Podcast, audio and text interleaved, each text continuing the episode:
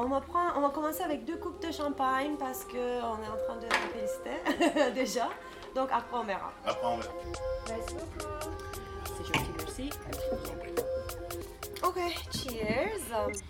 Cheers. congratulations on your apartment. If you had bought an apartment uh, on Tremuros, you would have gotten more expensive champagne.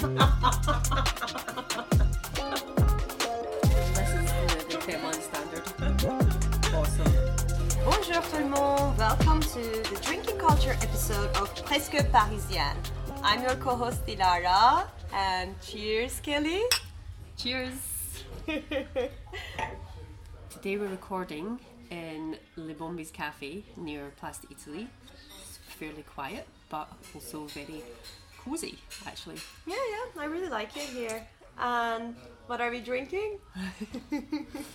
So me and Dilara today have decided to treat ourselves to a few glasses of champagne because today was the day that I became a property owner in nearly Paris. Congratulations, Kelly. Thank you so much.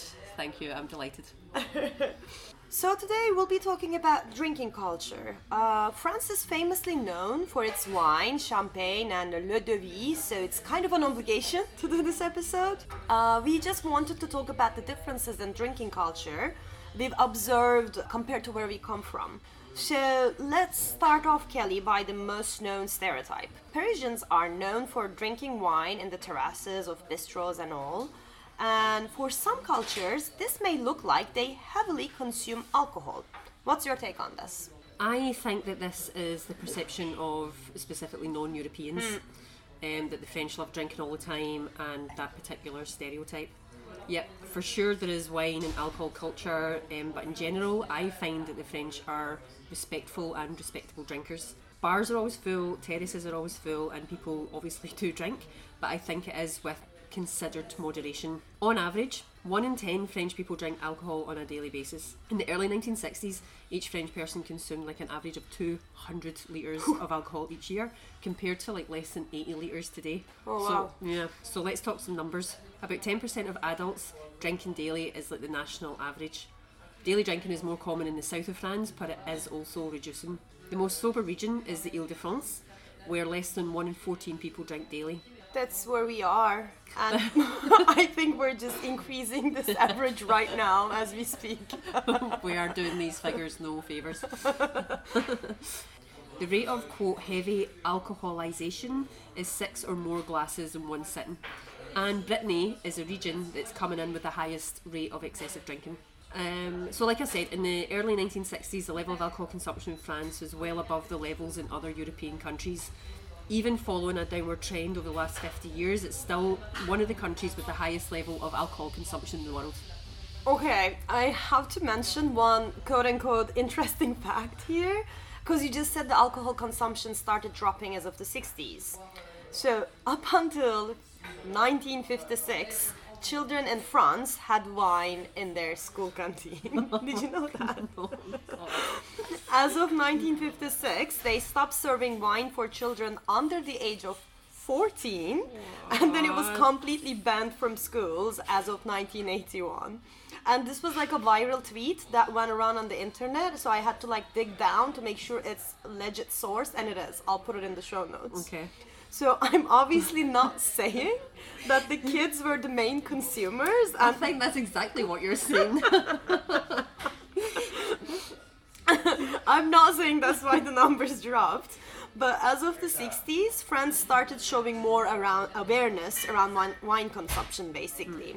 Like, okay, wine is a lovely beverage we love drinking and take great pride in, but it still contains alcohol, and let's be more aware of this kind of a way of thinking. Yeah. So I actually did see that there was a bit of confusion around the legal um, drinking age here. It's 18. Yeah, yeah. But until March 2009, it was legal actually for 16 year olds to drink fermented beverages such as beer and wine and cider, but not like hard liquor, Okay. not like spirits. French teenagers kind of discovered the joys of binge drinking eventually, but back in the 90s it was mostly American and British students, um, while the French kids were like a little bit more behaved. But in the past decade, French kids have started turning up en masse every weekend in hospitals with alcohol poisoning or completely trashing public spaces like the Champ de Mars um, for celebrating like their back, their baccalaureate. Ah, okay. Um, so the authorities have cracked down a little bit more on that.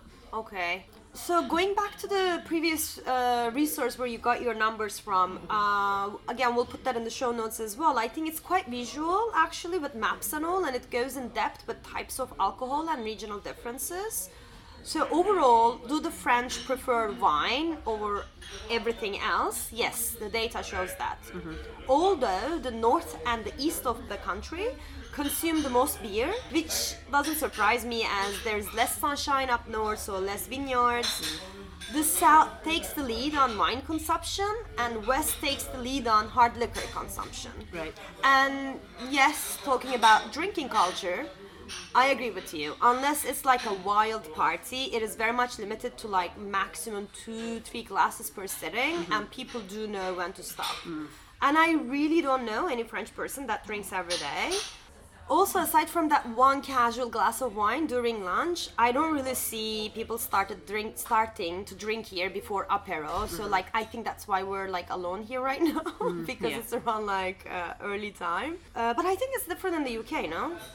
Okay, so before we go into that detail, like I want to have a look at the UK that has this reputation for being like a boozy binge drinking culture. So statistics around drinking have been rising and falling in the UK for the last century, and it's documented that the stats on alcohol consumption can actually be really unreliable because they're only coming from like three main sources. One is the sales data, one is taxation data, and national surveys. Um, but it also changes in line with social attitudes, with marketing. COVID had a huge impact on it, and legislation, and none of those things are that easily measured. Yeah. So we do know that alcohol consumption in the UK peaked in the 2000s. According to a BBC article, 2004 was peak booze. Um, I'll stick a link to it in the show notes. It's actually quite a nice article. Um, but it has been falling steadily, mostly among young people. Okay. It's not really changed among older people at the same rate. So people between like the ages of 55 and 65 are more likely than anyone else to drink more and are least likely to not drink at all.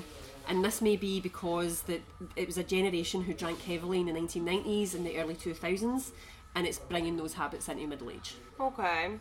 Uh, so if we are to talk about like laws and regulations around alcohol advertising, uh, I was researching this. And Kelly, are you ready for this? I found that there's a law called Evin Law that was implemented in France in 1991, and the only reason it exists is because of Scotland. Okay. like, how's how's that? Okay, so uh, before the French alcohol advertising laws discriminated against foreign products, and Scotch whiskey producers took the government of France to the European Court of Justice. That's amazing. Okay. So they had to pass this law to regulate alcohol advertisements. And I think it's safe to say this is all the fault of Scotland. well, uh, this law obviously doesn't in- only include this prevention of discrimination, but it also includes um, limitations on sponsoring events, advertising on TV on certain hours, or things like you can put a photo of a glass of a wine in an advertisement, uh, but if a hand is holding that glass, then you cannot put it in. Uh, what I find interesting is that on each advertisement, they have to put this sentence uh, suggested by the Ministry of Health. Uh, in English, well, it's in French, but in English it says abuse of alcohol is dangerous for your health. Alcohol should be consumed with moderation. Uh, the word moderation, I think, says a lot about the drinking culture here. So that could be something that accounts for the difference in attitudes to drinking in the UK. In the UK, alcohol is marketed not just through TV, cinema, and billboard ads, but also through product placement in TV shows, sponsorship of sport events, merchandise, placements within supermarkets, social media, and even on the packaging itself. Campaigners have lobbied for restrictions on this self-regulated advertising in the UK, but that's not in the interest of like big alcohol, who would see declining profits and a decline in influence. So it simply tells us to drink responsibly. Okay.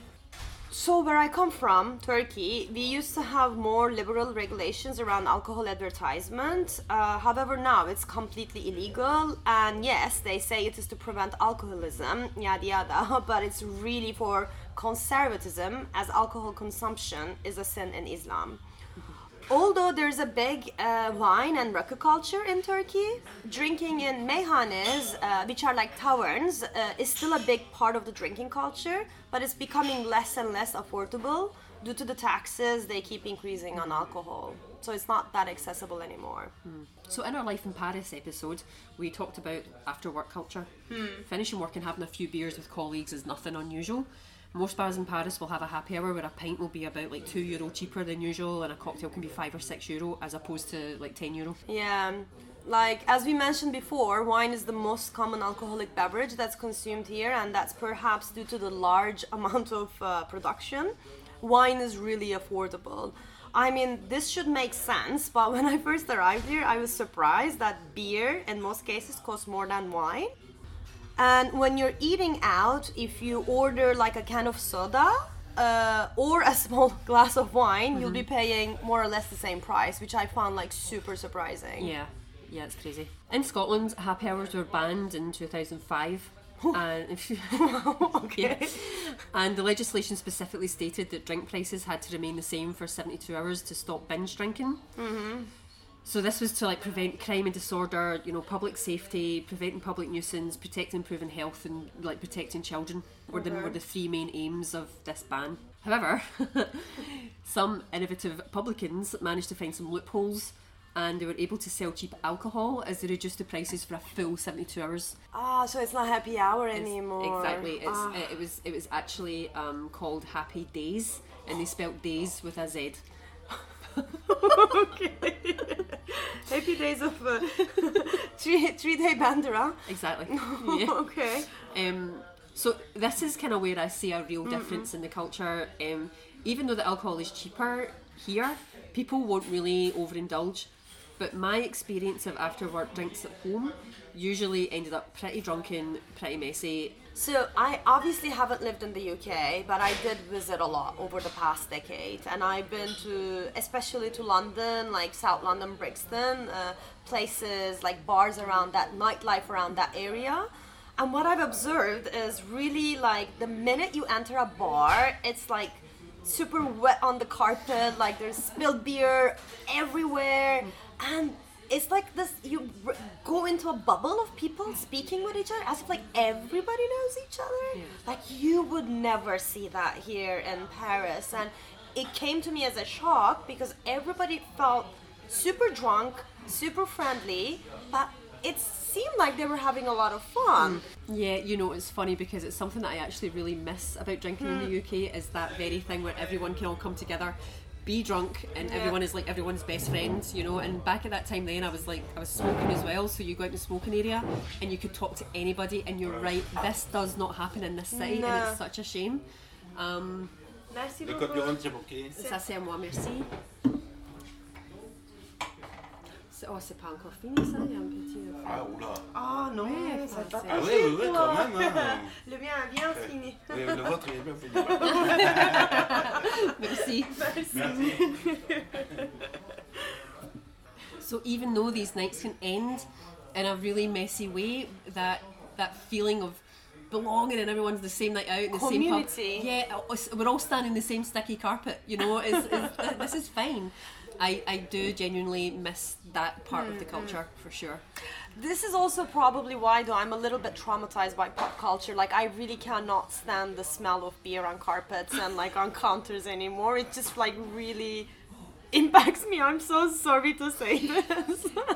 At no point did I say that I actually like the smell of beer on a carpet, like you know, and the feeling of it sticking to your shoes.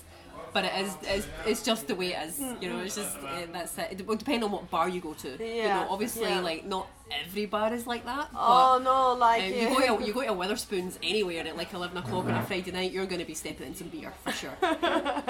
But one thing that I found common though is uh, smoking as a cultural social circle does exist in France as well. Like I'm still a smoker, and whenever you go outside in a bar and you're with smokers, people will speak with each other. That happens. That's not my that wasn't my experience of of um, smoking in Paris. Oh really? Yeah. I was watching a rugby game. This was years ago. I was watching a rugby game in Pigalle, and I went outside, and I was smoking next to this guy, and I started talking to him, Uh-huh. and he looked at me like I had two heads, and he was like. And he literally just walked away from me and leaving, leaving me standing there like, uh, okay, that was like super awkward. Oh, I think he was Um, just a dickhead. I'm sorry. I know I can't judge the whole city based on one Yeah. guy, but it really taught me the lesson to kind of say, right, okay, don't speak unless spoken to, you know? Oh, okay. I don't know. Maybe people thought as well when I was speaking to them that was weird, but like somehow they were not dickheads, so we ended up in conversations. I don't know. It's also the thing ab- about like women's toilet, right? Like in clubs, like Uh-huh. when you're drunk, everybody's friends there. So I guess like that's a social rule. I don't know. Where are we going with this? Ma- yeah, getting drunk and making friends, lifelong friends in the bathroom. yeah, it's um, yeah, getting drunk is really good fun. I think I think that's where we're going with this. yeah, I know. Is- is Maybe we should stop. It's actually like you know, as much as we've talked about all the statistics around it and how Yeah. dangerous it can be and how bad for the health and all this. I'm not going to come across as like super preachy about this because I really enjoy drinking and socializing with my friends and having a lot of fun and it's fine, you know. Just there is no reason to be like um, stiff about this. Yeah. I would say no. We're not being judgmental at all. When you come from a culture where drinking alcohol is not a regular habit, trying to socialize within the Parisian life. I, I confess that I have lost control or track of my drinking habits quite easily. This is something that I'm much more mindful of right now. It did take me some time though. So, uh, like, I was drinking just to keep a social life basically. Yeah. So another rule that I wanted to look at was the drink driving limit. Mm-hmm. Here in France, it's 80 milligrams per 100 milligrams of blood is your limit, which is the same in England, Wales, and Northern Ireland. But in Scotland, it's 50 milligrams per 100 milligrams Oh, in- wow. in, blood. Um, Because, like, what I know in France is when you drink a glass of wine or a glass of beer, that's the limit. So in Scotland, it's even like half a pint. Yes. But do they exist in Scotland, half pints? you watch the real estate. They, they exist. It's just really hard to get one. um, there have been calls in the UK for this to like be the norm. Um, personally, I have zero tolerance for drink driving, so I'm actually glad that Scotland have such strict rules around this. So something I touched on briefly when we were recording um, during the summer in the park was the fact that here you're free to drink outdoors in public areas, and that actually that was banned in Glasgow as an antisocial behaviour bylaw. Well, there was a petition raised in March this year to end the bylaw, calling it anti-working class. Um, the, pa- the, the petition didn't work at all, and the law will continue to be enforced until 2029. Okay. So nice try, but Yeah. no cigar, I'm afraid. um, officially, there are laws and restrictions around drinking in public spaces in Paris. Um, the 4 pm to 7 am law includes most of central Paris. May through October, everywhere along the quay, basically, there's nowhere on the water or in parks anywhere within the city centre of Paris where you can drink alcohol after 4 pm. Is Okay. like officially the, the line. Obviously, though, no one cares but the police can't stop you or fine you. But the hmm. fact that this law is just ignored is like the, the Frenchest thing ever. Yeah, so we literally talked about this during our episodes and we didn't mention that it's Ill- illegal, so sorry about that. I feel like the way this law is being implemented is as long as you're not causing public disturbance, you're fine to drink in, fa- uh, in public spaces. But the minute you're disturbingly drunk in public, then you may expect to get in trouble. Yeah, that's how I interpret it as well. Yeah.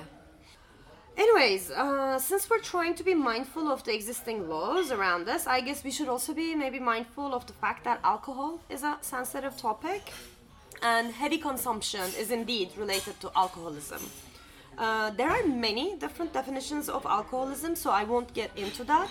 But I think in conservative parts of the US or Turkey, regular consumption of alcohol is frowned upon and may be considered as alcoholism. So here, what is communicated by the Ministry of Health, and I can confirm most of the doctors I've seen advise this as well, the benchmark is maximum 10 glasses per week and maximum 2 glasses per day per sitting and not drinking every day. I don't, I'm not sure I can do that maths. 10, 10 glasses maximum a week, two glasses a day, but not drinking every day. So if you can drink 2 glasses per day 5 days and don't drink 2 days, then like you're under the benchmark. That still sounds quite unhealthy though. Well, uh, I'm not going to contradict the Ministry of Health here. That's fair enough. Okay. But again, like we're coming back to the moderation thing, right? Yeah, yes, absolutely. Yeah.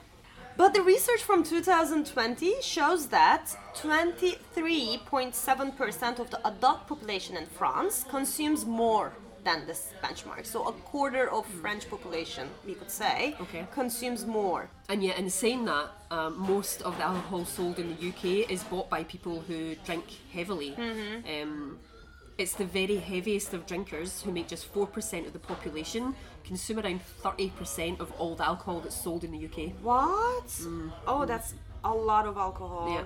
So it's been recently estimated that about a quarter of the profits made by the alcohol industry arise from these heavy drinkers. Oh wow, like I really don't want to sound judgmental, mm. but I feel like that's a huge number. Yeah, it, it's for me that's a shocking stat. I Yeah. find that I do, and again, not being judgmental, but stats like that, you really are like, wow. And also, it's shows that these heavy drinkers might not be getting support to Yeah. not be drinking that heavily, you know, because it's all tied up in the alcohol industry just getting profit. You know, Yeah. uh, there's something really wrong there. I yeah, think. I agree. So speaking of support and reducing Mm-hmm. your alcohol intake, there are a couple of initiatives that are becoming more popular these days. Nice. Um, so like Dry January, that's that's the most obvious one. So that was um, created by alcoholchange.org.uk. Mm-hmm. Um, obviously, it's exactly what it says. You don't drink for the whole month of January. Me, I do that. I do that quite often. Mm-hmm. Yeah. Um, the last few years I've done Dry January. It's just really nice just to detox after Christmas Yeah. and New Year. The other one that was also found in the UK is One Year No Beer. Um, that's now across 138 countries, and that's Wow. kind of more of a community initiative. Um, so you sign up to that, and you, you do lots of different activities with different people who are all doing the same thing. For me, that feels like an awful big commitment, one year Mm, yeah. But if you have the support behind you, then it's doable. You know. I think I, involuntarily I did that because I don't drink beer. I don't like beer. So, well, anyway, I don't want to mock these concepts. Sorry. Please go what, ahead. what about no wine, feeling fine? no, I'm guilty. guilty as charged. And then finally, one of these things is Sober October. So that's kind of more of a global movement, and it's linked to like raising money for cancer research and Macmillan Trust. Okay, I haven't heard of the last one actually. Um, but these Anglo-Saxon concepts that you are talking about maybe don't fully exist in France, or maybe slowly making their way into the French culture via Parisian uh, life.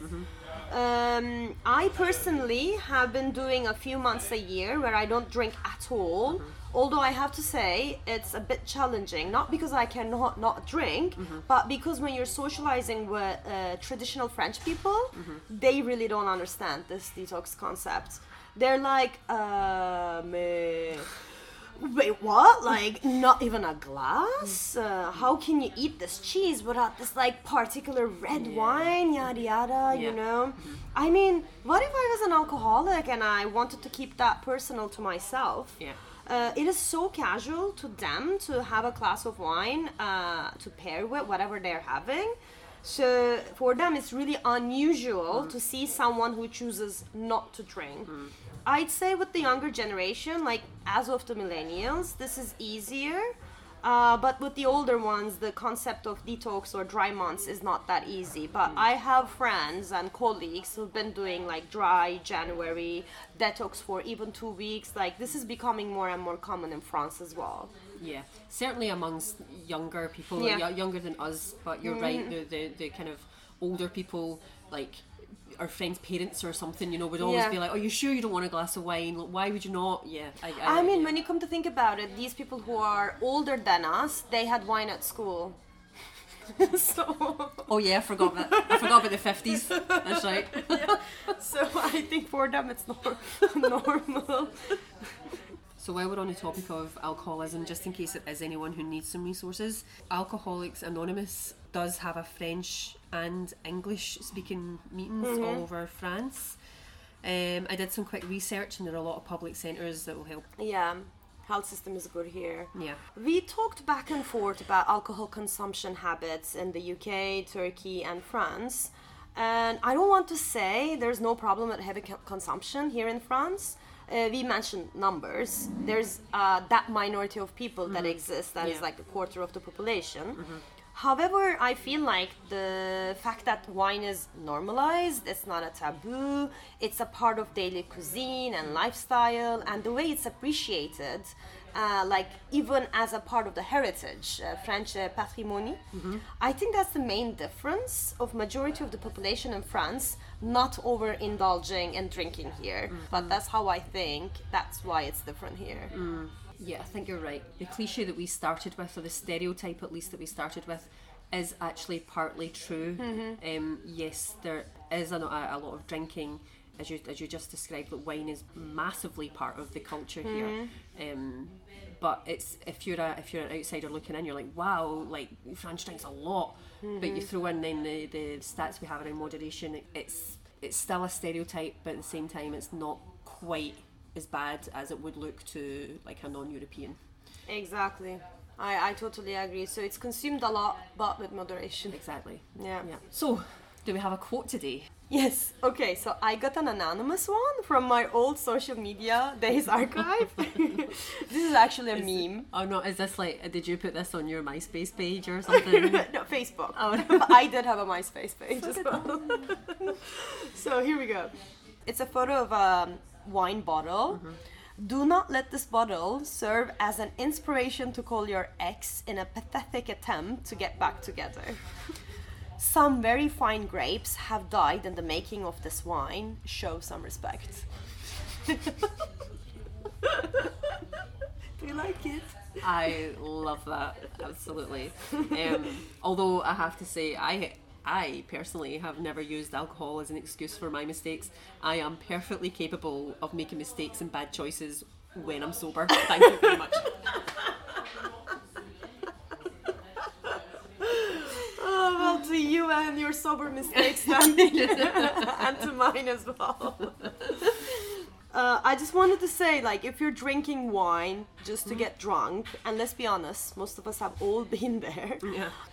Uh, I chose this meme because uh, wine being the main source of alcohol and consumption here, I think it's really drunk for pleasure. Tasting the flavors of it, matching it with the right occasion and the meal and all, and not really to get wasted on it. Although if you do, no shame. No judgment here. So that's it for this episode of Presque Parisienne. I hope this has been entertaining and informative. Hopefully. Yeah. So as usual, you can get us on Instagram to see our latest released episodes.